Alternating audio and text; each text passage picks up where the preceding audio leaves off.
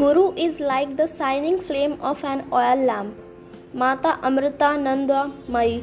Children, the term Guru Purnima compares the Guru to the full moon. The full moon has an attraction and a magnetism that uplifts our mind. Its silvery moonlight gives joy to everyone. A self realized Guru is also like that.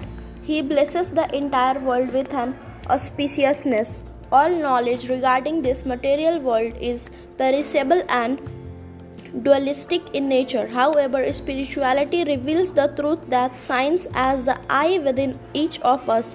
The Sadguru is the only who guides us to this non dual knowledge of an immanent and eternal self. A discipline is one who is ready to be disciplined by the Guru.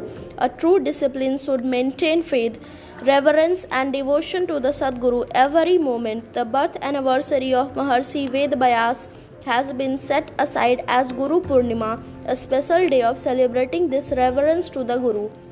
Some people say God and Guru reside in each and every one of us. What is the need that of an external guru? Children, if one desires to become a doctor, one must study for years under learned professors.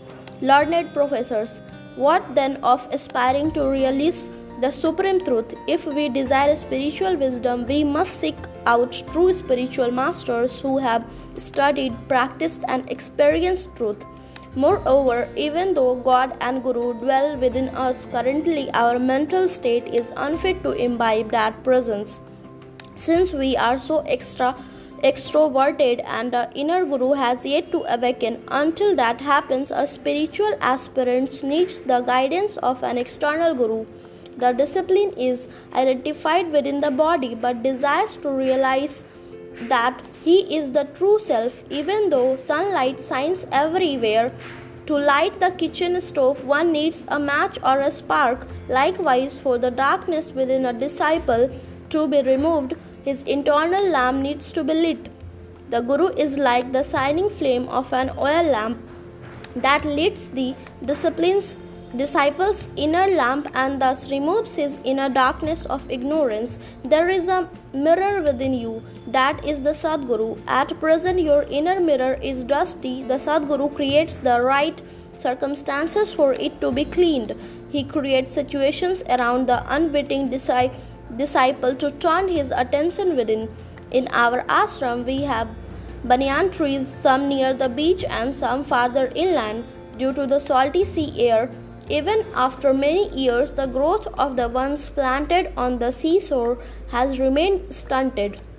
The one inland, however, have grown 10 to 20 times larger during the same period this same type of difference can be seen between spiritual aspirants who have a Sadguru and those who do, do not.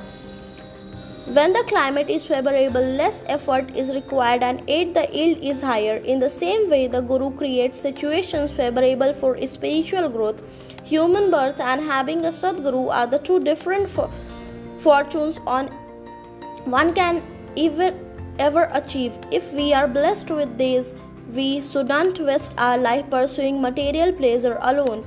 We should also try to attain the highest goal of life freedom from all bondage. Self realization is our effort that finally opens up to divine grace. Ved Vyas Jayanti is on July 24. Thank you.